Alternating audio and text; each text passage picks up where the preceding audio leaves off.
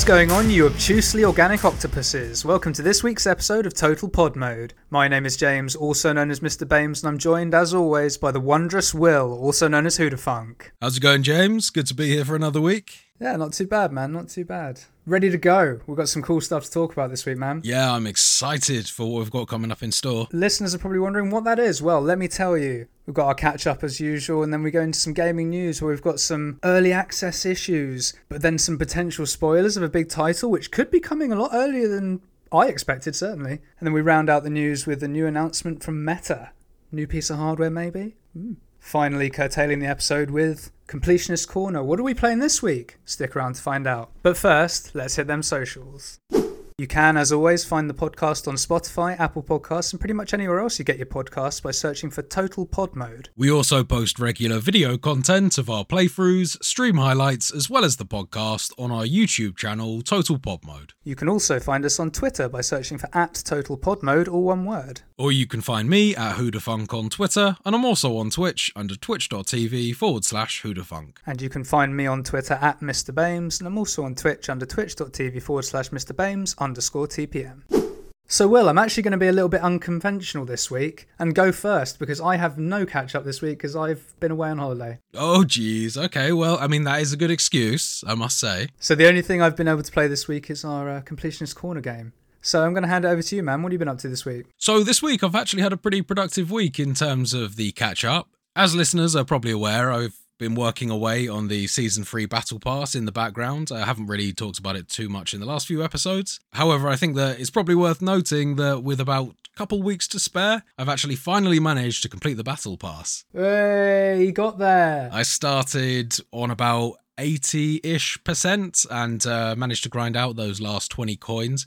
And I earned most of those points in the Battle Royale Resurgence mode, which is a three or four player mode where you all land in at the same time, very similar to a regular battle royale. However, if one of your squad mates dies, a timer starts off. And as long as the rest of the team, or even one member of the team, is alive by the end of that time, the person will actually respawn. So it's kind okay. of like last man standing, but you also keep coming back in so long as at least one member of your team survives. Okay, that's an interesting mechanic. You still get the gas cloud coming in as it shrinks, but during that section, you also need to be battling other teams, and it's a bit more frantic than the Battle Royale because, as I mentioned earlier, you respawn coming in on your parachute again. So you end up facing off with a lot of other teams, and it's very frequent that you'll be losing your position because suddenly someone's parachuted into a building nearby you. By looting things and opening boxes, uh, damaging and shooting other players, all of that will reduce the time it takes for you to respawn. However, I think around the sort of 10 15 minute marks to the game, the resurgence thing ends, so you no longer are able to get your teammates to spawn in after that timer. So as it comes down to the final few teams, usually around the top 10, the respawn resurgence ends, and then the only way you can get your team back is the conventional way, which is to somehow find $4,000, take it to a buy station, and then you click on the teammate you want to come back. And you can still buy them in like that, provided that uh, the gas hasn't consumed all of the buy stations. But that's the only way you can do it after the respawn resurgence timer ends. Okay, that does sound exactly like the Gulag then, basically, in terms of the mechanic. They've just yeah, absolutely. Yeah. the Gulag with nothing. You just so long as one of your teammates is alive, you come straight back. Yeah, absolutely that. Yeah, but that does change up the dynamic of it, and it also makes the games a little longer and a little more fun. Also, it really does put the pressure on you if you are the last guy in your squad watching all of your teammates' timers yeah. count down, and you're kind of sat in the corner of a room just holding it down. Yes. How many controllers are going to be broken by people throwing their controller into the wall? It's like, I had one second left! Yeah, that does happen pretty frequently as well. Because of that, you really do need to hunt down these teams. That kind of presses the urgency of not just killing one person and then moving on, but if you have started to engage with the squad, you really want to hunt all of them down. Otherwise, you just know that you're going to immediately lose your position to them as they all slowly land on a roof nearby. Yeah, nice. So I imagine it gets really frantic as well. And this is probably exactly what you need when you're grinding out experience to complete a battle pass. Well, the Battle Royale and the DMZ are definitely two of the best ways to earn experience points. Also, over the bank holiday weekend, we also got a double XP event, which boosts your battle pass, weapon, and player XP. So oh, nice, I was just kind of coupling and making the most of that throughout those three days to finally push myself to the end with some days to spare. Nice, nice. And what sort of stuff did you unlock with your battle pass? Yeah, I got like a, a bunch of skins, mostly themed around the battle pass, which is kind of like a black and gold theme if you buy the additional premium battle pass version that we talked about earlier. So for that, whenever you unlock uh, like one of the skins on the battle pass, you also unlock a black and gold variant, and one of the default operators that you unlock straight away on the battle pass. I wasn't a big fan of his skin, so shamelessly, I finally I actually had to get to 100% to unlock a different skin for him. So now he's playable to me because nice. uh, yeah, I wasn't vibing with uh, with his look before. Yeah, fashion souls. Fashion souls, exactly that. Yeah, Call of fashion? call of fashion for sure. Call of fashion, yeah. I've also kind of neglected to mention that I actually got a cheeky three wins in one day on that mode, with actually two of those times being me carrying the team. Nice. Was that with the boys or that was randoms? It was randoms. Probably best it was randoms because otherwise you'd just be brutally calling out the boys. Like, I'd have carry them for two games. Yeah. but I did manage to uh, to win those carrying the team. I think one game ended up with eight kills, one game ended up with seven kills. So yeah, I was feeling pretty good. Uh, I don't know if that is a large amount of kills to get for Resurgence because, as I say, it can be really quite fast and furious. And as you've got people parachuting in the whole time throughout the game until the very last few minutes, you just never know if someone's going to immediately land on you and start attacking you, meleeing you, or something like that. Yeah, exactly. Especially if you've got a nice gun, become a target. Absolutely that. And when you're parachuting in and you've got a lot of your team are still on the ground and you're landing in with a pistol, you've really got nothing to lose at that point. So you might as well, I mean, sometimes you get someone that will just uh, try and land straight on top of you and then just furiously melee you to death. yeah. oh, I got got a few times, but uh but not most of the time, thankfully. Yeah, no. You got to keep a little SMG on you for stuff like that. Exactly. You only got got because your back was sore from carrying. I like it. Yes, I'll take that. In other catch up news this week, I also managed to finally get my ass into gear and play a little RE4. Oh, it's been a minute. Yeah, it really has. So I can't remember where we actually got up to on the podcast. Did I? Uh... I think it was you just beating El Gigante. Okay. So you're talking okay. about Doggo. That was right. That was right. So I progressed through that area now. I met up with Chief Mendez, uh, who is the uh, the big cheese, the big village cheese. So you have the big barn fight with Mendez where he kind of starts splitting in half and he gets all sort of crazy tentacle daggers out his back and stuff. Yeah, centipede boy. Yeah, that was a good fight. It was very similar to the original one with a slight kind of shift in the way that the arena worked, but you still had similar mechanics in terms of if you climb up the ladder, you have to dodge the swiping attacks that he does. Uh, you can jump down to avoid them. You can also parry certain stabby attacks that he does. Uh, and there are other ones that you need to dodge. You can't parry every single attack. The sweeping ones you need to dodge, and the kind of the pokies you can parry. And once again, that new dynamic in the game is proving to be really fun and really effective as well. I've made sure that throughout the game, consistently, the knife is my kind of number one upgraded thing in terms of durability. Yeah, given what you've said and what I've seen of um, gameplay live, I can believe it. The parry mechanic looks really fun. Yeah, it's so great. you want your knife durability to stay up so that you can keep doing it for as long as possible. Along the way as well in that game, I've noticed that you start to unlock a few more aesthetic things for your characters. So as I discussed, I think the first time we brought up this game, there is a fair few different skins for the characters. All of them are pretty wacky and outrageous, which is cool. But there are also accessories for the characters. Leon gets like a pair of shades. Ashley can get like a pair of red sunglasses, or you can change her hair color and things like that. So there are kind of minor appearance changes as well as costumes in the game. So I've been having a little fun with finding those. You can find a lot of them just throughout the game by exploring. Resident fashion. Resident fashion, yeah. This has been a little fashion week. Wo ist hier Fashion? So you're fighting Mendez. You've got phase one, where he's a centipede boy. Do you still have phase two, where he swings through the rafters? Yeah, absolutely. Uh, yeah, he splits in two after you kind of shoot him in half. He has a, an exposed eye kind of on the back of his neck. Yeah, and you shoot it with a rocket launcher, and he's dead in one shot. Yeah, I know Yeah. how this guy goes, man. Yeah, yeah.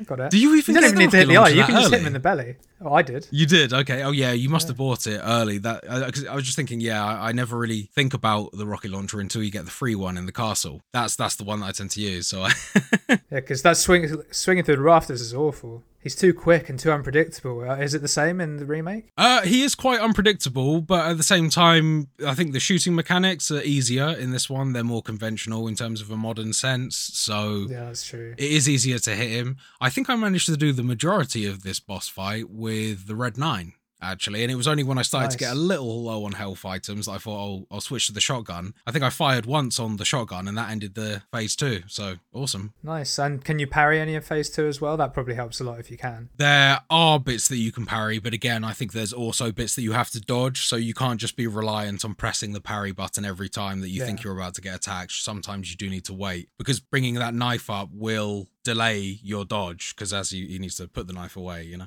So after beating Mendez, you pretty much very shortly after there move on to the castle. You much like the original game, use his eyeball to plug it into a wall, and uh, that gets you straight through. Yeah, just mush his eye against the wall.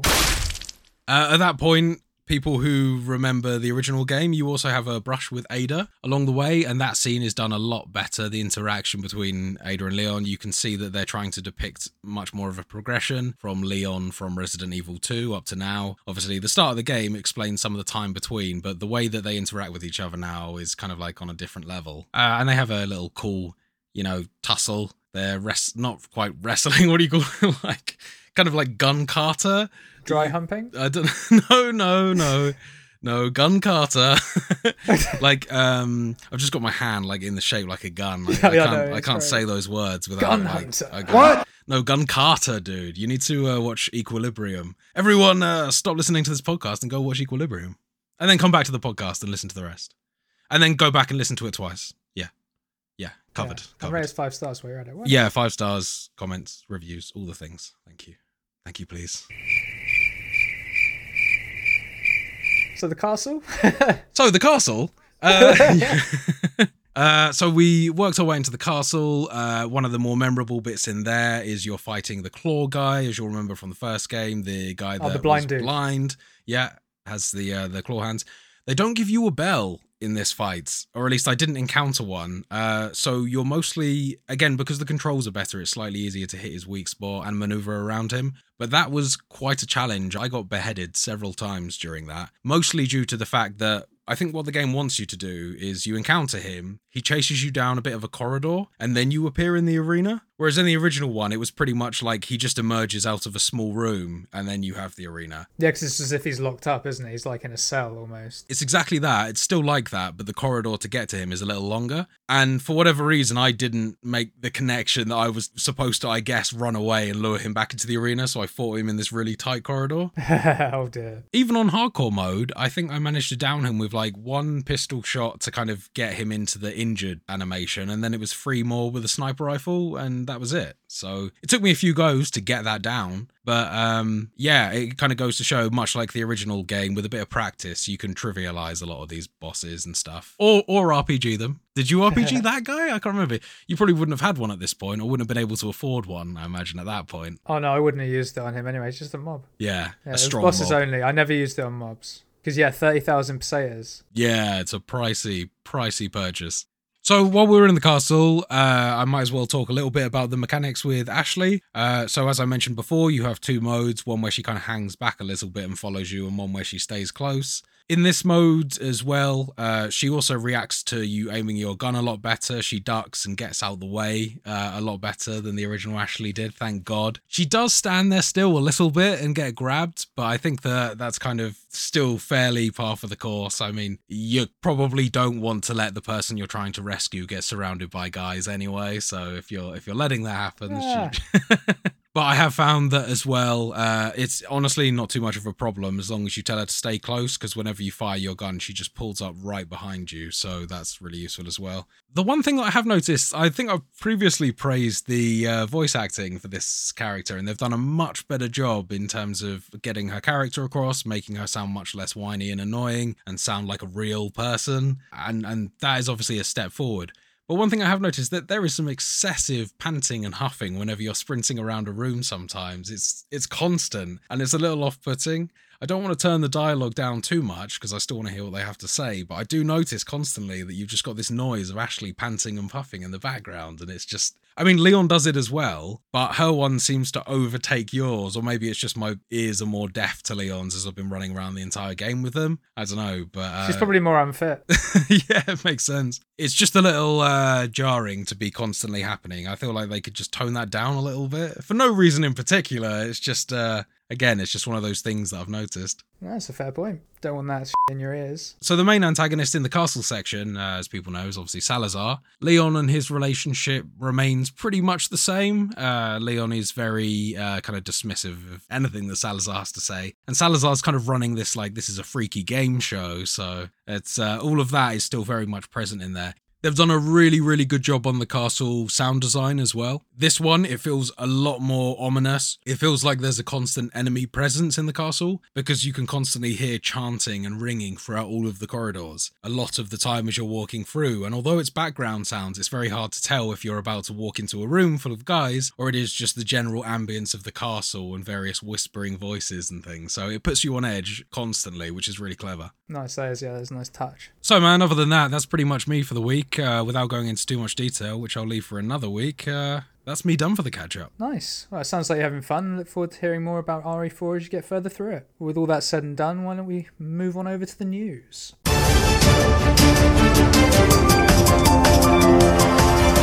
So, our first news story this week Diablo 4 early access players are experiencing major connection issues. I don't believe it. After the invitation to come and crush their servers, their last statement on this, major connection issues being kind of the number one thing that people are talking about at the moment. It's not great, is it? Not a great look at all. So, according to multiple sources, early access players of Blizzard's action RPG Diablo 4 are reporting that they've been experiencing problems connecting to the game. For context, those who purchased the Bringer of All Death Balls Out Reaper Slice edition of the game can begin playing today at, the time of recording. That is a was is that a uh have you That's taken a little bit of name, creative no. li- creative license there on the Bringer of All Death Balls Out Reaper Slice edition? Reaper Slice, what's that about? AKA the AK, I just made it up. Man. Oh, it's all ad libbing. Okay. Jesus Christ. Sorry, dude. I didn't mean to pick pick this apart. That's right. Just- I think it's called the deluxe edition. I thought that was boring. Okay. thought I'd spice it up. Fine. Do you know what? Honestly, I probably would buy the Death Balls Out Reaper Slice edition over the over the deluxe edition or the Ultimate Yeah. Evil edition. But yeah, so no, um, that's four days early. So uh, those who bought the deluxe edition have the privilege of playing the game four days early, similar to what I had with Hogwarts Legacy when I bought the game, got it to play three days early. But apparently, login errors seem to be a major issue across all platforms, although it seems most prevalent on the PlayStation 4 and 5. Okay, refreshing to hear that uh, PC players aren't the ones getting fucked. But uh, they- they you still know, might it's, be. It's not great news though. Is it? Well, well, getting getting less fucked. We're not getting the most fucked. It sounds like.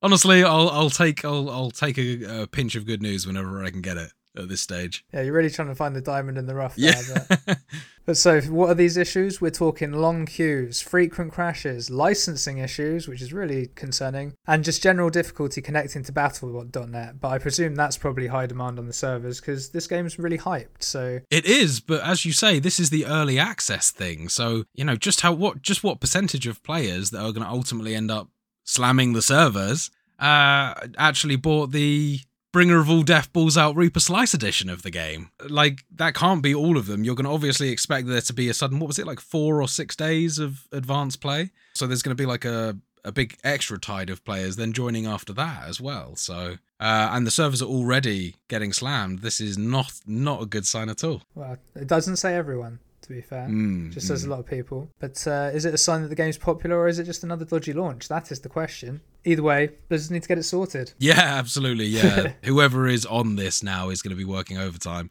I pity that guy or gal. Well, as it goes, I know someone who is playing it currently. Literally, as we record, I know someone who is playing it, and uh, so far so good as far as I can tell. But he is on PC. Shout out to George. Oh, nice. He went for the uh, he went for the bringer of all death balls out Reaper Slice edition of the game.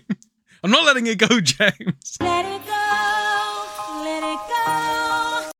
So, moving on to our second story of the week: potential GTA 6 spoilers? Question mark. So. We may not have seen GTA 6 at the recent PlayStation showcase, however, when asked on a live stream what was currently known about the game, gaming journalist Tyler McVicker stated, We already know how GTA 6 is going to end. Spoilers Bonnie and Clyde back in like the 30s died in a blaze of gunfire. It's not three playable characters, it's two playable characters. It takes place with a time jump. It takes place in the Miami, Florida area and then also part of Cuba. It's about the drug trade, it's about bank robbing. It'll be out in 2024. Big statement. Big statements. Yeah, lots of statements in there. I mean, some of this is, you know, pretty much already been confirmed as well. He might have slipped that in to sort of add legitimacy to the statement. You'd have to be pretty confident uh, in order to come out. Otherwise, you know, people would clearly start questioning your integrity as a journalist if you're just spouting nonsense. So, uh, I mean, again, this is the the internet world we live in. so, yeah. Well, so for a bit of context on that point, McVicker has uh, has had a solid track record for leaks in the past, although they have mostly been focused on games and projects from Valve, which I believe where he used to work. However, a lot of what he has mentioned is already common knowledge, as you've just said there, right? So you know, we knew it was going to be in Vice City, Miami. We knew it was probably going to be a Bonnie and Clyde type deal with two characters rather than three. Although I think, you know, a third one could have been in the works, we don't know. The things that are interesting for me about it is the time jump, and it'll be out in 2024.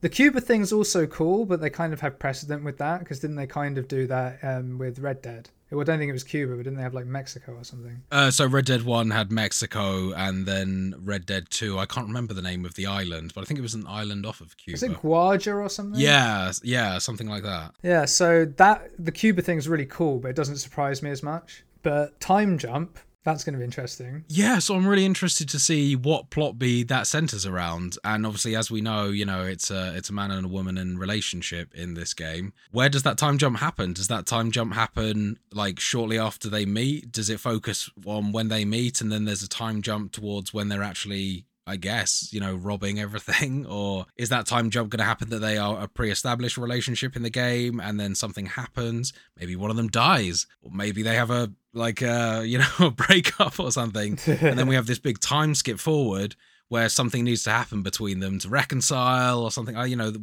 where is this going in terms of plot? I'm envisaging in my head at least some sort of you start the game as like them at the tail end of their careers. They're getting on a bit and they've come on bad times and they've got to do one last job. And then you go back in time and replay all of their previous jobs so you can sort of learn their story, get an idea of who they are. And then your final mission is them like doing their final heist as like older people and then maybe one of them dies or something. That would that would be my speculative arc, if you like. I don't think that's particularly typical of Rockstar storytelling, but I like the take on it. I think that it's nice. It's definitely follows kind of like a bit more of like a Guy Ritchie style movie uh, in terms of like telling stories from different perspectives, slightly different times, and then linking them all back. I uh, I do I like the sound of that, and it would be cool if the game was. I just I'm just struggling to think of an example where Rockstar has done something like that before. Well, they sort of did it in GTA 5 in terms of the tutorial mission is a heist from back in the day, right? And then it sort of goes into more modern day. I Yeah, think? yeah, Or am I yeah. misremembering? No, Is that that's right? absolutely right. So yeah, uh, the, I think the initial heist is set something like ten or five years before, and then it goes, it jumps into the modern day. Yeah, yeah, that's right. So they've got precedent in terms of the concept, but not for a whole game, if you see what I mean. Not for a whole game, or not for them to to link it back, where they kind of initiate something, then go back in time, and then come back to the present, sort of thing. That's a bit more that that's like a time skip, skip.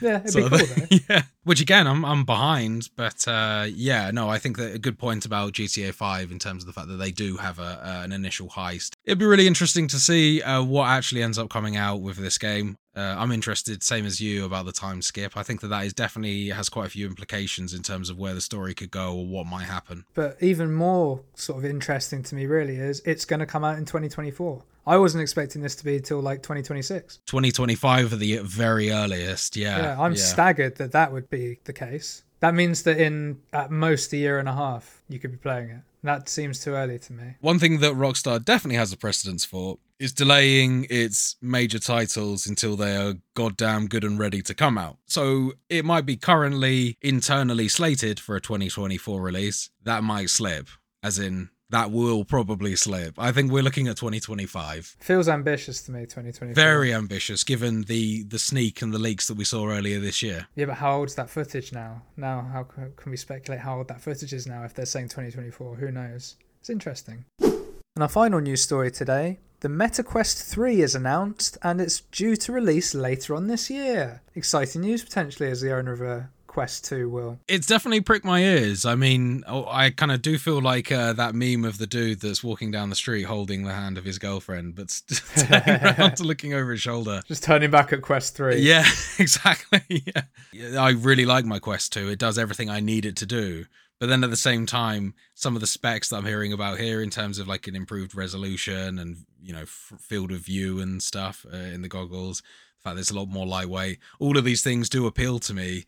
It's just does it justify the price tag? But I'll let you cover that in a second. After months of being nothing more than rumour, we finally have some information on the MetaQuest 3 VR headset. Apparently, it will be released in fall of this year at a price point of $499. Specifications on the new unit haven't yet been shared, but Meta have said that the Quest 3 will be 40% thinner and more comfortable. Yeah, I think that it did have uh, some criticisms over the weight of the unit, and it's kind of seen for a lot of people, not me personally, but it's kind of seen that an additional head support is pretty mandatory for one of these headsets for long term use. So, uh, Yeah, you know, absolutely. again, that will appeal to that crowd. Yeah, but it doesn't actually say any of that though. It just says it'll be thinner and more comfortable. It doesn't mention anything about being lighter. Doesn't mention anything about being more stable. So I hope that you're right there. But also, it's going to have better displays and resolution and double the graphical performance, which is a big statement, but also should be good. Yeah, I want to benchmark that. Can it play Half Life Alyx? I think is the main question. If it can do that, that suggests to me that it's powerful enough to do everything that I want it to do for the long term. Well, the thing that I was most pleased to see is that it will also be fully backwards compatible with the MetaQuest 2 headset and its games,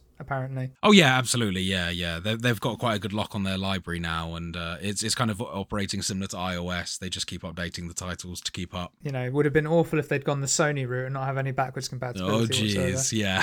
But of course, a good byproduct of all of this as well is that Meta is also going to reduce the price of the Quest 2. So effective June 4th, the 128 gigabyte unit will be reduced to $299 apparently, and the 256 gigabyte version will drop to $349. Now, I'm not going to lie, I don't know what the price is normally, but presumably it's nearer the 499 that the Quest 3 is being priced at. But no, so it's all, all sounds very positive, but it remains to be seen whether this will actually be the case. Fall isn't too far away, man. You know, we're looking at three months, four months. Ah, fall, autumn, the smell of cum in the air. That's a callback for our early listeners. So in this article, it actually states that linden trees smell like cum. Linden trees smell like cum. Yeah, it is. I think that about does it for the news for this week. So why don't we move on over to Completionist Corner? Here we go for the completionist's corner. Corner. Cut, cut. Corner. So Completionist Corner this week, new game. What is it? I hear you ask. It's Undertale. Yes, Undertale. Very excited to get stuck into this game. Yes, so a little bit about this game. Came out in 2015, developed by a Toby Fox, and uh, was very highly critically acclaimed when it came out, I believe. I think it's got um, one of its scores, I forget whether it's Metacritic or another, is 94 out of 100, which, given that it's eight years later, is pretty mad. Yeah, I mean, it's actually sold over 1 million copies, just to give you an idea of how many people have played this small 2D RPG. Yeah, really did well. For good reason, I think, for the most part. So, yeah, so without further ado, let's get into it. We start off telling the story of how it all began. Long ago, two races ruled over the earth humans and monsters. One day, a war broke out between the two races, and after a long battle, the humans were victorious. Seven of their greatest magicians confined the monsters to the underground with a magical barrier. Many years after the war, we, the protagonist, a human child, climb the mountain for shits and giggles.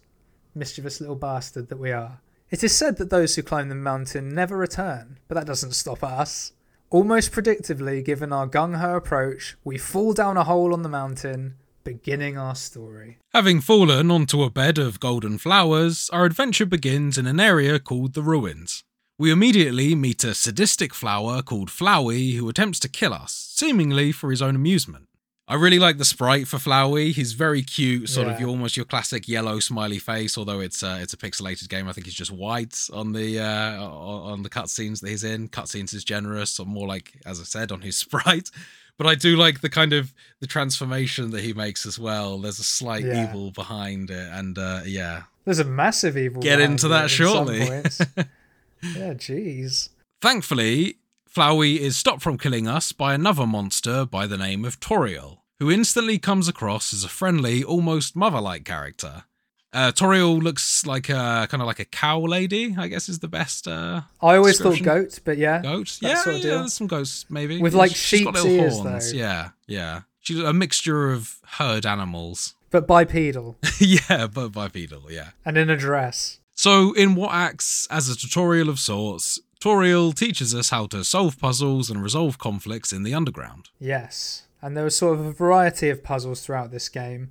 She sort of takes us through, I guess, various examples of what we can expect, which is floors and routes that you can't see any barriers, but you have to walk through them in a certain order, otherwise you get hurt, or you might get an encounter or something like that, or you're just simply blocked off. Um, we see puzzles where you have to flick certain switches but not others. We push some boulders around onto certain switches to move spike gates and things of that nature. The usual sort of puzzle fare. Yeah, I would say so. Yeah. Uh, the thing that stands out in this game over the puzzles is more the kind of the vibe of the game and the game's sense of humor as well. It's definitely not overstated loud type of humor, but it's immediately got a type of quirk to it this game which hooked me in quite nicely. Yes, and it develops nicely as the story goes on too. Absolutely. The more characters you meet, like, and particularly with the run that I did, eh, there's some really quite funny moments, but we'll get into those as they come. And although there is a lot of block sliding and activating of pressure plates, some of the puzzles in this game do get you to think outside the box, or even just kind of almost uh, like a slightly Resident Evil style of puzzle as well, where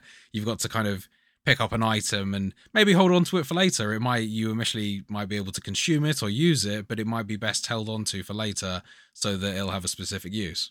So, as well as the game's puzzles, there's also a combat system. And this activates very much kind of, I guess, a bit like a Pokemon game, really, where you're Very walking much around. like a Pokemon game. That was the description I was going to use. Yeah. Yeah, yeah. So you get these sort of random encounters as you wander around, and you also get various NPCs and boss characters that you fight throughout the game. Now, this is a very kind of, I would say, a pretty unconventional style of combat that initially presents itself as very conventional. So when you're looking at the initial fight screen, you get four main buttons to start off with, and you're typically facing the main character on the screen. The four buttons being fight, which allows you to proceed on with an attack using your equipped weapon. You have the act button, which I assume stands for action, and that is kind of it'll give you an array of commands. You can either check the enemy or you can perform various actions. Those actions are dependent on the enemy that you're facing and might include things such as flirt, threaten, pet. There are all sorts. Too many to list, believe me. Again, the run that I used used these a lot. The remaining two buttons are the item screen, where you can have a look in your backpack and use various healing items for your character.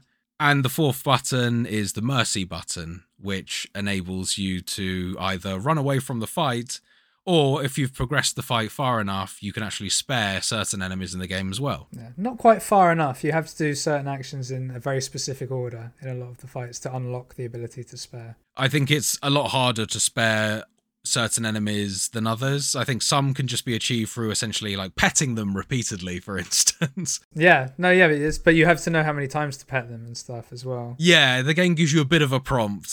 Uh, like the, the dialogue, essentially, it runs out of things to say almost. Then it'll say something like, it shows no signs of stopping or whatever. And at that point, that's your kind of cue to to do it, I think. But there are some that are crazy. You just wouldn't believe the sort of combinations you have to do to get certain things to work. So already this game is presenting us with a combat option as well as a list of all sorts of wacky ways to get yourself out of combat as well, which I really appreciated. So after you click the fight button, once you get into it, you are a heart on the screen. That heart on the screen will be subjected to various projectile points and you'll have enemy projectiles coming in, usually into a white rectangle that your heart is surrounded by. And you need to use your WASD or your joystick to move the heart around the white rectangle, either avoiding projectiles. In some cases, you'll need to not be moving while a projectile passes across you. In other cases, you'll need to be moving while a projectile passes across you.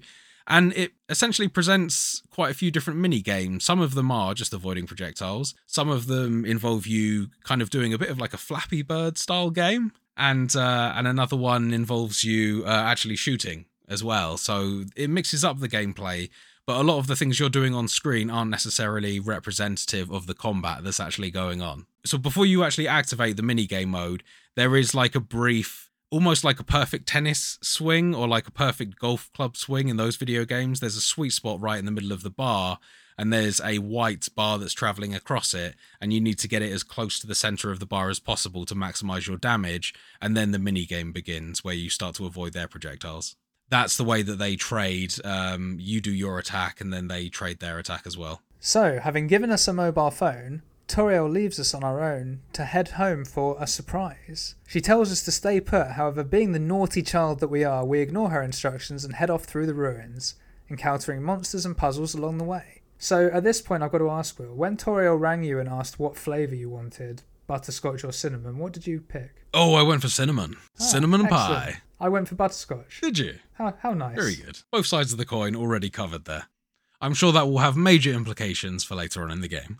A little sp- spoiler there, but we eventually arrive at a house, which turns out to be Toriel's, and as we've just mentioned there, she's inside making us a pie. That was the surprise. It, it wasn't a very well hidden surprise, to be fair. She's like, So if I was going to bake a pie, uh, would you prefer butterscotch or cinnamon? Doesn't it end up that she's made us a pie that just has both anyway? I think that's what she sort of says. It's like a, a cinna-scotch or Yeah, butter, yeah, when you get it. But, but in my inventory, it just said butterscotch. oh, right, okay. when I had the slice, so I don't know whether it actually was. But yeah, she made us a pie, and that was good times. And actually, like, given the graphics of the game, it actually looked like quite a tasty pie. not gonna lie. Mm. They've, I mean, this game is very pixely and it kind of emulates that sort of. It's not even SNES graphics. It really is kind of NES level of graphics in there. And that's the only thing I can quite compare it to. But they've done an astounding job of actually crafting some of these characters and making them look so recognizable. The artwork is something that really stands out in this game, and uh, it definitely really contributes to its overall personality. Yeah, so shout outs to Toby Fox and all those that contributed because I uh, was watching the credits and I know that a lot of people were involved in that, so fair play. So with Pie in tow, we speak to her and she is under the impression that we're going to stay with her. However, we, naturally, want to head back to the surface, which is our home. Toriel attempts to talk us out of it, but we are persistent and eventually it leads to her stopping us in front of a door. And this is where we have boss fight numero uno, Toriel. She puts it over as, I care about you too much to let you go out there, so I'm going to fight you to stop you. She stands in our way. She does, and fires like fireballs at us and stuff. Yeah, it seems a little excessive. Yeah, I mean, attacking a child with uh, with deadly weapons is is one way of keeping them inside. So at this point, we should probably say that Will and I are actually running two different sort of runs of this game, if you like. There are three options in total, which is which are called the neutral run, the pacifist run, and the genocide run. I'm running the pacifist run, so at no point in this game am I to harm any other creature. I have to spare everything I possibly can. So I never really go near the fight button. So for this fight, I literally just had to go into my actions, try and plead with her for a bit, talk to her, and then just keep pressing spare until she got bored, basically. Really? Okay, okay. I kind of in my head I thought that she just was she was going to be the one character you had to kill. No, no. So yeah, literally got to the end, and eventually she's like, "You're just not giving up, are you? You're so determined." And then it's like, "Fine, I'm not going to stop you. You can try and go. You clearly don't want to be here." Well, I'm guessing by the sounds of it, then that you just killed Toriel. I did kill Toriel. Yes, yeah. Oh, so uh. James was going for the pacifist run on this. I kind of initially stated then thought that I was going to go for the genocide run, but there's certain actions in the game I I just I found that the game was drawing me away from being completely evil and I just decided to run with it. So it sounds like I will most likely get the neutral ending now. Or at least that's the one I assume I'll be working towards from this point onwards. So I've got to ask them, man. Like, what happens to Toriel when you beat her if you get her to zero HP? Like, what? She straight up just fades out. Like you kill her That's and she just kind of disappears off into a spectral mist. She like says that uh uh, there's like not much animosity there or anything like that between your character and yeah she just dies and you are left with quite a feeling of, of guilt there quite early on in the game and this is before you've even gotten really too deep into anything and straight away i was uh, I, I was getting these feelings of remorse and the fact that perhaps i wasn't going to be the full-on evil dude that i uh, expected myself to be on this playthrough Yeah, I, I can't say I blame you. I can't believe you killed her. I She honestly, lovely. I didn't. Yeah, she was. I didn't. I just didn't think that it was a possibility. She At made you a pie. I wasn't familiar with the act mechanic. Okay. fight is the first one that it takes when you go into that thing. It wants you to fight. It doesn't even damn. literally. It doesn't even care so much about actions. It doesn't even finish off telling you what the word is. It just gives you three letters and ho- hopes for the best. Oh. Why does it have the whole fight word and not the whole action word? I wonder. Could the game be guiding you down an early path? But Toriel, dude. yes, Toriel. Goodbye, Toriel. That's genuinely made me a little bit sad. I like how I started this before the session recording session. Like, don't worry, I didn't do anything too evil. I decided to take the neutral Yeah. path. Like, literally, the first thing I say is, anyway, so I kill our mum. I kill our, our adoptive mum. yeah, you kill literally the nicest person in the game. Damn, man. That's brutal. So after the boss fight with our adoptive mother slash abusive kidnapper, God damn, man. don't don't slander her name after you've killed her. You've done enough. don't speak ill of the dead. At least she's still alive in my version. So, after finishing her off, we head through the door further into the underground. It's worth noting at this point, the way the story progresses from here is determined by our actions, with the storyline changing significantly based on said actions. With our playstyles chosen, we set out on our way through the first main area of the game called Snowdin. Snowden. Snowdin, uh, as you'd imagine, sounds it's pretty self-explanatory. Does what it says on the tin. It is a snowy area, and they are. I mean, the uh, the inn in the area is also called Snowdin Inn. So I like Yeah. that. Yeah, it's pun, isn't it? Very good use of language. They're good. They're good. The round, writing in this game is fun. Gotta yeah. say, yeah. As you mentioned earlier, it has its own sort of style and humor, and this uh, things like this sort of lead into it. You know. Yeah, it's a very different kind of take on humor that we're not used to seeing very often in kind of more uh, larger titles. It's something that I feel like, for the most part, you only really get with indie games of this flavor. And actually, two of the characters that really sort of show this to its fullest are two characters that we're going to meet very shortly. Yeah, yeah. So, as we're walking through the snowy area, right, we get stopped by a skeleton called Sans. And uh, the very first thing he does, I believe, is reach out, shakes our hand, and in his hand, he's holding a whoopee cushion. He's a prankster. He's a prankster, a joker. He does dad jokes. He does one-liners. Hijinks. He's wicked, and uh, he's got a very, very distinctive voice in the game, which is quite impressive, given that there are no voices in the game. Yeah, it's all kind of just chattering sound effects. Yeah. They also change up the music as well in the background between the two characters, and that adds flavor to it as well quite a bit. Whenever you come up to a situation with the two characters that we're just about to discuss, a bit of music always kicks in, and it kind of almost feels like a sketch that you're entering. Exactly, and it, and they are sort of like um, a sketch double act really as well. Because after we meet Sans, we actually then in the next area we meet the, the second character of this double act in a really great scene where there's actually a lamp in the middle of the street, basically that's shaped exactly the same as our sprite that we can hide behind. is is very very funny. And the second character we meet is Sans's brother Papyrus, who is personally my favorite character in the whole game. He's enthusiastic about his job. I don't think he quite knows what his It's job not is, even but his job. he is thing. Enthusiastic. Yeah, and he's just so dumb in like the most charming way. It's very slapstick, just how silly that Yeah. character is. And honestly, with the background of the rest of the game, it just plays really well. yeah, and oh man, this guy is great.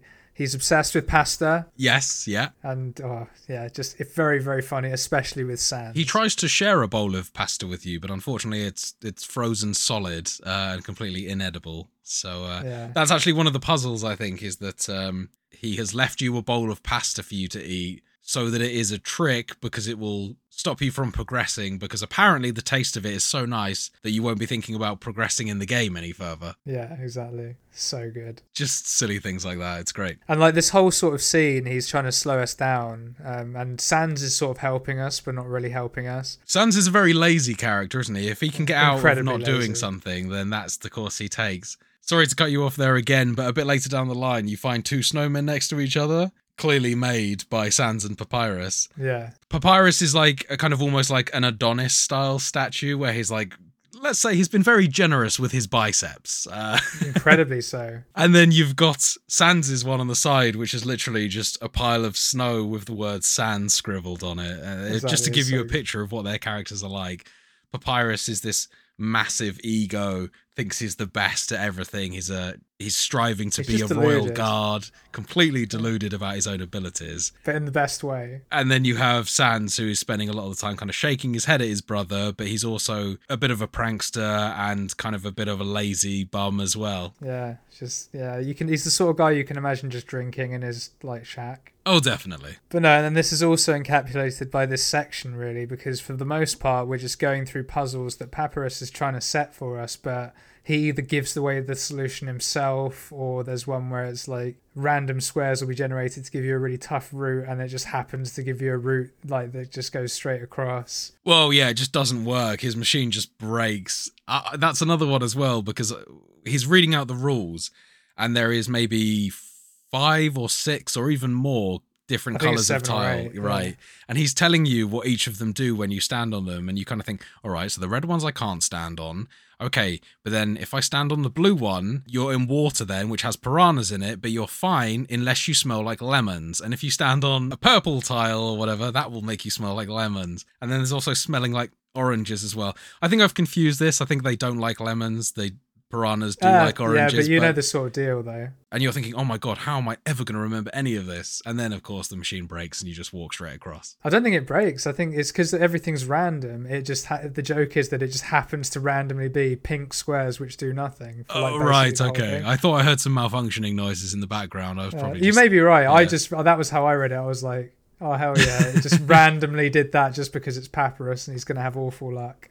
And sort of the other things we meet along this route, we meet a few mini bosses, and basically all of them are dog related. Um, so there's one dog that's a guard dog in his shack, and this is where we learn the mechanic that if one of the enemies attacks is blue, you have to stand still and it won't hit you. And he's sort of basically can only see moving objects, which is the gimmick. There's sort of lesser dogs, which are little dogs in armor that are just they just want you to pet them once, and then they'll go away. There's one set that's a pair of dogs who are in love and they think that you smell like a human. So in my case, you had to roll in the snow and Oh, really? then you, oh, then, that's then you smelt like a puppy and then you just like then you pet them twice and they're like dogs can pet other dogs this is mental and then you can spare them and leave So they have really developed the the alternative options outside. It actually sounds much more developed than the fighting is. yeah it probably is man I assume that you still have to do the second part of the fighting, which is the point where you are the different coloured heart on the screen, needing to avoid the projectiles. yes between every single action or even just sparing you have to do their attack as well so that That's we right. probably played the same game Yeah. and then the final one that I want to just mention is then the greater dog which is just a hench body of armor with just a dog in it I like that at the beginning because it kind of comes out the snow at you, doesn't it? Yeah. It looks like a little dog in the snow and then it stands up and it's just exactly it's so all good. with this big smile on its face like yeah i'm a big dog It's like a, meant to be like a little chihuahua or pomeranian or something like that. yeah, that. I, think it's yeah. a Pomeranian, yes, I do, or a husky maybe. But and this one was ridiculous. I can't remember the exact order, but it was like beckon, so it comes over to you. That's right. Pet it once, it falls asleep on your lap. Then you play with it. Then you pet it like three times, I think, and then you can finally spare it. I kept on going actually, but maybe I'm getting confused with the previous fight. But its neck keeps on getting longer. It keeps on raising its head to get more pats. So when you're looking at the character, every time you pet it, its head keeps on going. And I got it to the point where the head had just gone out the screen, and it said something like it's showing no signs of stopping at that point. So I decided to spare it. So I did have a heart in this section, and a couple of the dogs I did spare. However, the pair of dogs uh, I chose to summarily execute. Wow, you killed the ones that are in love. Yeah, well, I felt like it'd be cruel to just kill one of them, so I decided to kill both. Man, you're you're so schizophrenic in this round. I'm all over, all it's over really the place. distressing. You killed Toriel and a, and a lovely couple. I didn't kill the greater dog or the little dog. Oh man. Were you killing like any random encounters you got, like Ice Hat? Yeah, I was killing random encounters. It was it was kind of really I was trying to keep with my genocide thing for the most part until you explained to me before we started recording that genocide literally does mean you kill everything. Yeah. But I was killing all the things that look like monsters, but I was trying not to Toriel excluded from this, trying not to kill the kind of cute things. And to be fair, the pair of dogs are wielding axes, whereas the doggo and the greater dog are just in armor. So I think that that's fine. Great dog has a halberd, doesn't he? Ah, is, he was really cute though. But those pair of dogs with the axes, ah, they looked dodgy. I They're didn't like, like them. smooching across the screen. They're really sweet. They're embracing each other with axes in their hands as well, though. So it's it's very confusing. You're very confusing. I think that uh, they wanted to get into a cuckold type situation there because he was talking about sprinkling his wife's fleas on me. So Oh, Really not quite sure I, what's didn't get going that. on I didn't get that dialogue choice. right, yeah, I just got you. You smell like a puppy. Are you a puppy? And things. Like fine, yeah, yeah. We're gonna discover that the dialogue we got in the game is very different. I understand. Probably. Yeah. Oh dear. Eventually, we find ourselves in Snowdin Town, a monster village in the mountains. Here we can restock on healing items, upgrade our weapons and armor if needed before continuing on our journey east. As we continue to head east, we end up caught in a snowstorm with only our silhouette visible. As we progress further into the storm, we are eventually stopped by another very familiar looking silhouette. It's time for boss fight numero dos, Papyrus. No. And you're gonna tell me you killed him. Maybe not, James. You said you killed all monster-looking things. So I did with this boss fight. This was a weird one. I tried maybe like four or five times to kill this guy. He has a big old health bar. It was difficult. And then he was kind of like, ah, you keep on. Cause so every time you lose the boss fight, he captures you and puts you back in a prison cell. And this prison cell is just in his house in the village just across the way. And every time you walk out of the prison cell, the bars are spaced so that a child can just easily walk through the bars. Again, like another explanation into the idiocy I love that he just puts you in his house. That's amazing. He's he's built like a, a prison cell in there to keep you in there, but obviously the bars are just so widely spaced that you just walk straight out. And he's even like, I, I don't know whether he thinks you're a dog because there's a bowl of dog food in there and stuff as well. And then the second time you get caught, he puts you back in there. And then you find a note in there that says, oh, this time, like, you won't even want to leave. And then when you re examine the dog kibble, it says that he's cut up bits of hot dogs and put it in there as well this time round. so, like, yeah, I'm not quite sure what's going on there. But anyway, after a few goes, uh, he eventually kind of wanted to be my friend, and I rolled with it. I I, quite, I liked Papyrus like you. I didn't want to see the end of him, and uh, I actually did spare him in the end, and we became friends. But I just walked off. Sounds more like he spared you. Yeah, yeah. no, that is very fair. Yeah, he did spare me in that situation. Yeah, uh, and and yeah, he let me go on my way. Oh, fair. So, well, in which case we had. Well, we, no, we definitely didn't have a similar. no, So, so what I did right is uh, the, the first thing that you do if you're doing the pacifist run, or at least first thing I thought to do with my options, I flirted with him. You know, because you would, wouldn't you? I did notice that in the actions because although I was planning on attacking them, I was always checking just to see what the actions were because I noticed that they varied up for enemy. Very pleased to see flirt being an option for Papyrus. Yeah, particularly with his standing sprite. Yeah, the most yeah. camp thing you've ever seen in your life. It's wicked. I got to say though, I, I think I actually might have even tried to flirt with him, and it said something like he was too busy fighting or something like that. What do you have to do to break him out of that? Uh, that might be because you'd killed someone or something. Oh, okay, With yeah, it could mine. I literally he was like really receptive to it. I think I'd been mean to him before or something. I don't know. yeah. Yeah, I, I think my friendship points weren't enough. He was not receptive at all to my efforts of flirting. Oh, fair. So for me, it was I flirted with him once, and then yeah, and then for the rest of the fight, I was just like Having a chit chat. having a little chat, you know. And uh, you know, the, the good thing about this fight is uh, you normally have a red heart, as Will's described there, and that means you sort of have free roam to move where you want. The first thing Papyrus does is he turns your heart blue, which weighs you down, and you have gravity, so it becomes more of a jumping game. The longer ho- the longer you hold the jump button, the higher you go. he tricks me with that as well because he says, "Okay, I'm going to activate my special attack," and then he just sends a load of blue things at you, and you're like, "Oh well, this is very in line with Papyrus being completely ineffective. Yeah. You just don't have to move." And then he takes you by surprise and turns your heart blue, which I wasn't Wasn't expecting. No, and then uh, his basic attack is sort of you just jump over bones and avoid things, and there's some cool little tunnely sections. But you have to time your jumps, whether they're low ones or high ones, given how long you hold the jump for. Yeah, and at this point, I actually have to ask you something about doing a run where you gain EXP. Does your health go up when you level up? Yes. Yeah. So the Bastard! I'm so jealous of that. I had 20 health for the whole game. That was oh wow okay yes so that was actually something that I noticed very early on was is that clearly when you make the choice to fight everyone you gain both exp as well as lv and the lv represents your hit points and the exp represents your character level and and what I noticed is that whenever I did spare someone, you would get gold for the encounter, but you wouldn't get EXP. So you'd get your currency, but you wouldn't actually get your level up to increase your hit points. So that and that was great for me because it meant I could buy healing items, which became which we know with level one 20 HP for the whole game became a crutch towards the end. But thankfully, at this point, I actually didn't find Papyrus too hard. Uh, I've pl- have misspent youth playing lots of games where you have to use weighted jumps to jump things through moving tunnels. So I, I found this okay. Much much easier for me this was than a lot of the bullet hell style ones that have come before and will come after. yeah. So, having beaten Papyrus and thankfully spared him, both of us. Don't know. If, I don't know how this would have continued for me if you'd killed Papyrus. I know- you tried to, but Just hang up the hang up the headphones and close off the Yeah. pod. Exactly, just like Toriel and Papyrus, no, come. But having beaten him, the snowstorm clears and we can continue eastwards into a cavernous new section with what appear to be sort of gleaming stones embedded in the wall. It was really cool. This area. Sans is situated in an outpost, and near this outpost is a monster child who seems excited to meet someone. You have the option at this point to head to the Snowdin restaurant Grillby's with Sans. However, you can just continue on to the next area of the game, Waterfall. And it's at this point I'd like to bring up something that I don't think you will have experienced in the run and probably haven't experienced the later ones too.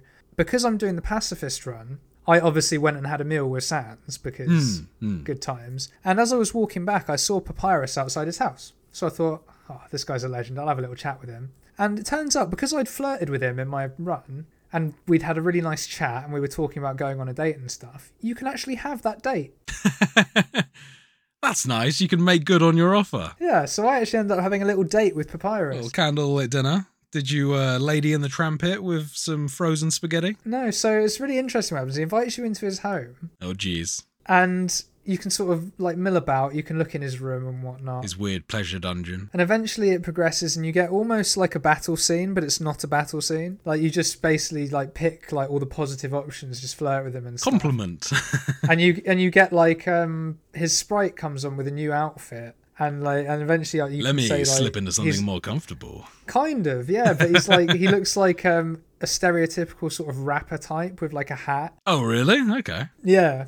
Like he's just trying to be cool. And um you have the option, he's like, I've got something here secret hidden on my person. And you like I went for under his hat it seemed like the most obvious thing. And he had a bowl of spaghetti under his hat that he'd cooked for us for the date. Um he eventually friend zones us. But, uh, but- Wow. Hey, but he, he- like a gentleman, he cooked us dinner. Yeah, it's done taste it's done tastefully and you know, we are a child. Yes, also the the whole child romantics with a with a skeleton is probably the age gap there is probably quite significant. To be fair, though, like credit to the writers before we like get accused of accusing them of being pedos or something. It's done so tastefully that it's never really romantic. It's just all funny. It's all like a play date rather than a date date. It's just the way that it's worded is like date. Yeah, there is some minor innuendo and stuff to make the Yeah. game a laugh, but you never really feel like it's being directed towards It's never a child pervy or anything character like that. or anything yeah, like exactly.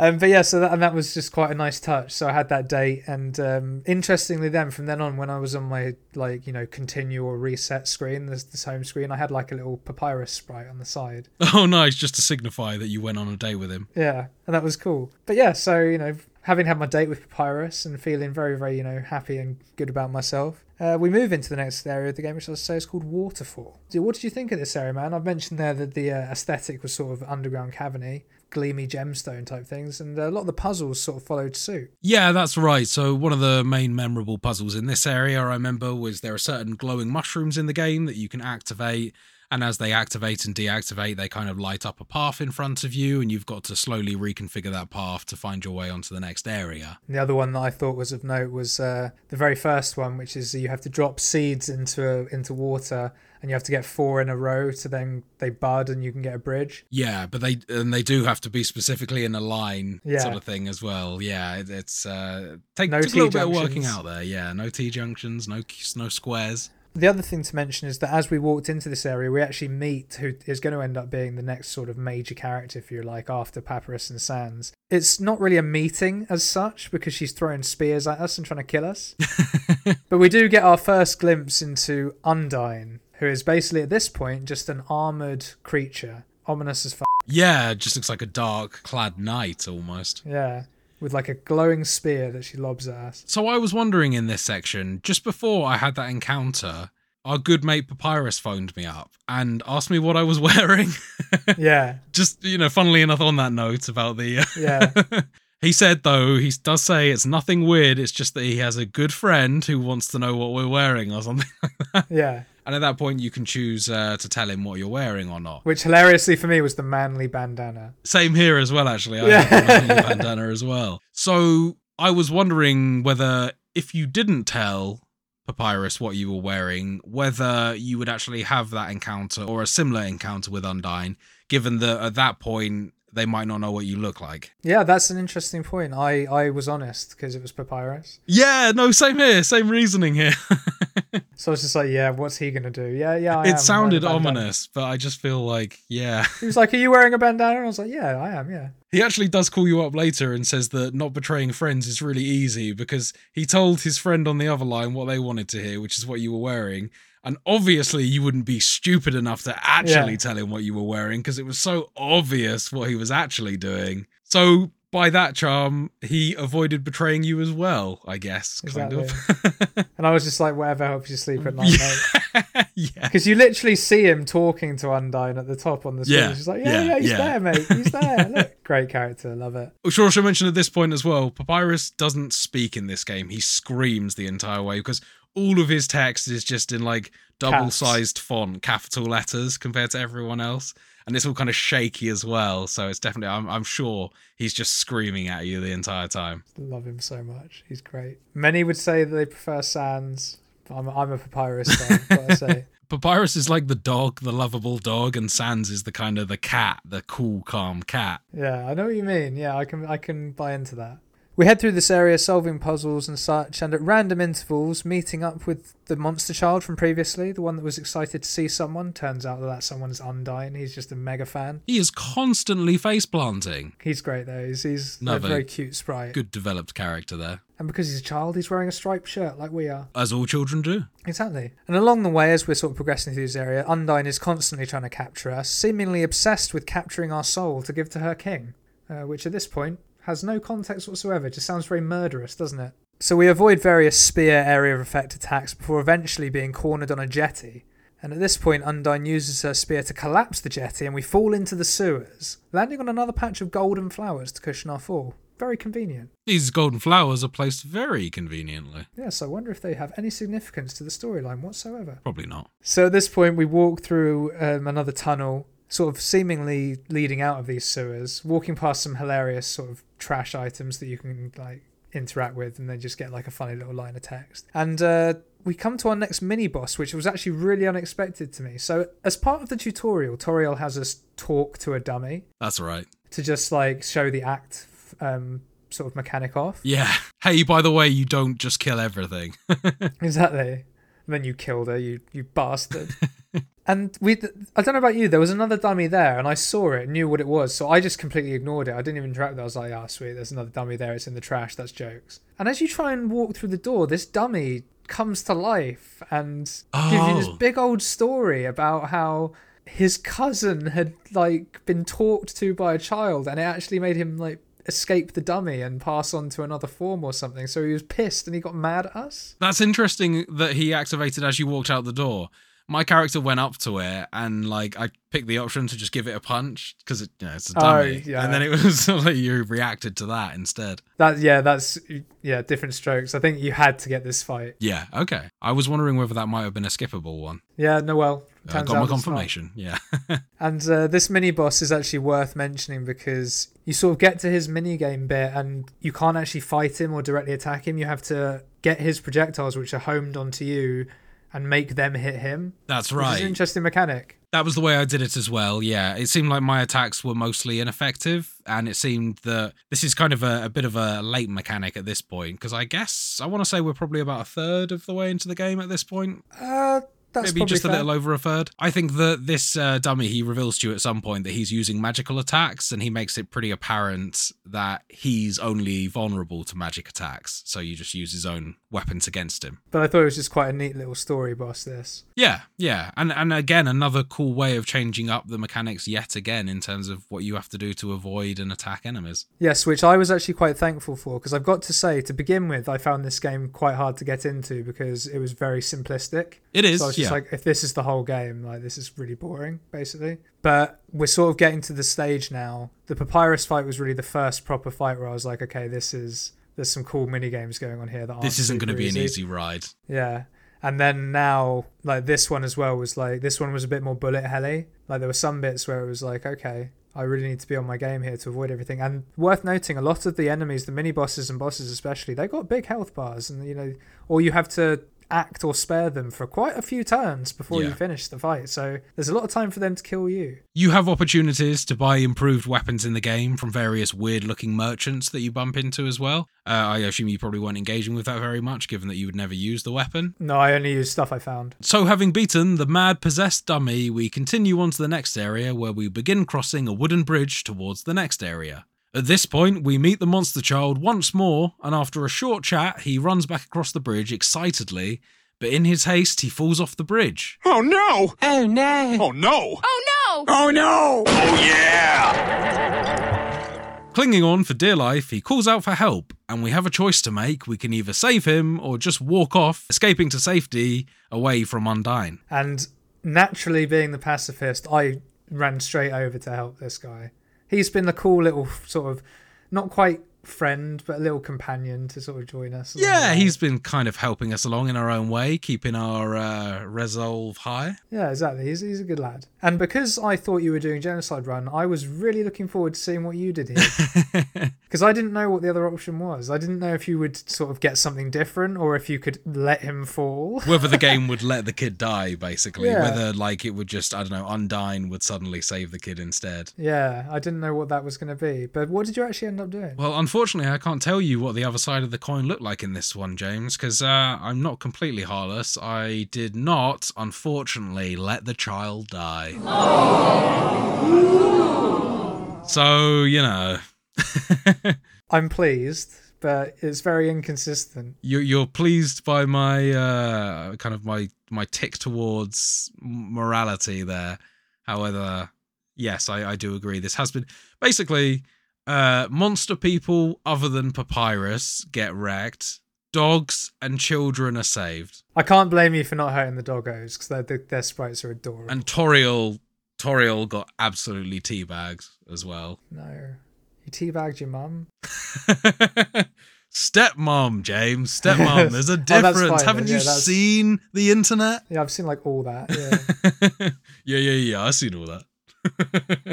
oh dear. But no, so, well, that's great that we both saved the child. Um, so then I guess we progressed into the next area because at this point, Undyne sort of looked at, her, well, they certainly looked at me and just, just sort of walked off the other way. So, oh yeah, you saved the child. I'm going to let you have a little breather real quick. Because not long after that, we do get into the Undyne fight. And this was the first fight where I sort of got like, okay, I really need to focus, have healing items in my inventory constantly, and be on my game. 100%. Oh man, I was smashing the pies for this boss fight to get that health back. Yeah, oh, man. Yeah, I, I only had like three or four healing items, so I had to be on point. Because even with like the f- sort of pacifist options, like I don't know how you did you. It's probably worth asking actually first. Did you fight Undyne? Did you kill Undyne? I did fight and kill Undyne. I did. Uh, this was a- a pretty straightforward choice to make, seeing as that this person had been constantly hunting after me, and uh, yeah, I didn't really didn't really toss around this decision too much before I decided to just go ahead and fight her. Yeah, and you see, logically speaking, I don't blame you. But being the pacifist, I had to do this, and really, there wasn't a great deal I could do. I found myself just sort of mm, running my wheels until I finally got the flee option, and then you run away. But then in the physical overworld, you have to run away as well, and she chases you, but she still catches me like four times. Fine, fine. And uh, eventually, I didn't actually end up killing her. What happens is you end up getting towards the bridge to the Hotlands, and uh, you may have seen this. There's a water cooler Yes, yeah. in that area. Her armor gets so hot that she passes out and faints. Oh, okay. And what you have to do is you have to go to the water cooler, grab a glass of water, and give it to her straight away.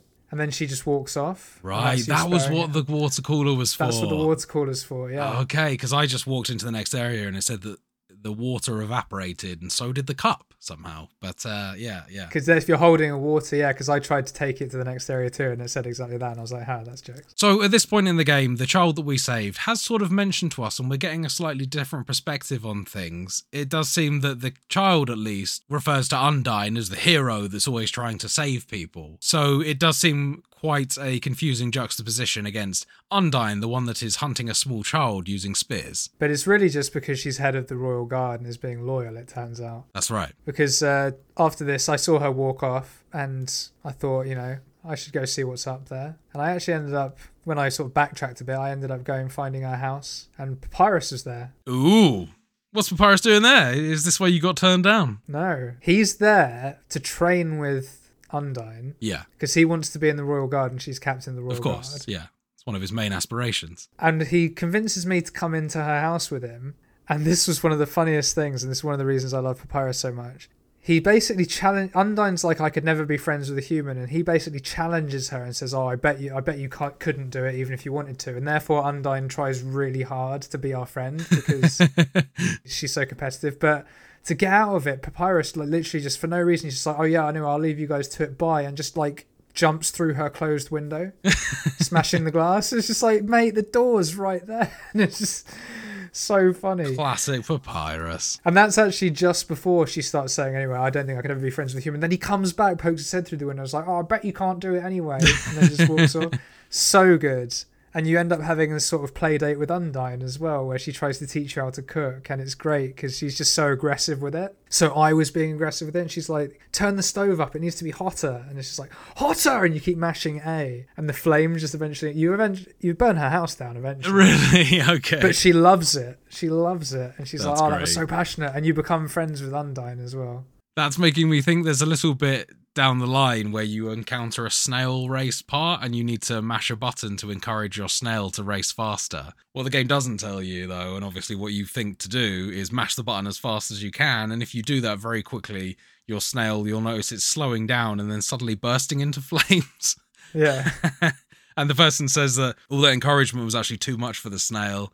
And we actually encouraged it to kind of go beyond what it was capable of doing, and its best just wasn't good enough. yeah. I see. I got there and I didn't actually do the snail race because it cost money. Oh right, I've been kind of chucking little bits of points away just because this game is so fun. I'm I'm I'm kind of happy to part with my shekels just to get a few extra kind of experiences in the game's Yeah. humor. Yeah, but you had more health than I did. I was spending Yeah. all of my money on uh, health Yeah, potions and stuff like that. Like I had 20 health for the whole run, which for context is maybe three shots later in the game, three, four shots. That's really tough, man. Well done. It's really tough. Yeah, it was painful, but yeah, it was it was a really nice little date. And uh, I also got a little Undyne on top of my papyrus on my loading screen at this point. Oh, too. nice. Cool. And worth noting as well, I also I never went on a date with Sans, but I had a little Sans in the top left as well. yeah, I wonder what you had to do to Sans to get that. or maybe it's just always there. Maybe it's just be his mate. Maybe it's just always Yeah. there. Who knows? But having beaten Undyne, we head onwards to the next area, which is called the Hotlands, which we're not actually going to get into this week because that is where we're going to finish for this episode. Ooh, suspense and yet another cliffhanger. Will we escape? Will Will kill any more cute animals? All this and more next week. So with that, we come to the end of this week's episode of Total Pod Mode. Thank you very much for sticking with us through our first outing into Undertale. It's certainly an exciting little world. Let's see if there's any more twists and turns later in the tale. Plenty of charm. Plenty of charm indeed. But if you've enjoyed what you listened to, you can, as always, find the podcast on Spotify, Apple Podcasts, and pretty much anywhere else you get your podcast by searching for Total Pod Mode. We also post regular video content of our playthroughs, stream highlights, as well as the podcast on our YouTube channel, Total Pod Mode. You can also find us on Twitter by searching for at Total Pod Mode, all one word. Or you can find me at Whodahfunk on Twitter, and I'm also on Twitch under twitch.tv forward slash Whodahfunk. And you can find me on Twitter at Mr. Bames, and I'm also on Twitch under twitch.tv forward slash Mr. Bames underscore TPM. So with that, we leave you for another week. Listeners, take care. And we'll see you next time. Thanks very much, guys. See you next time.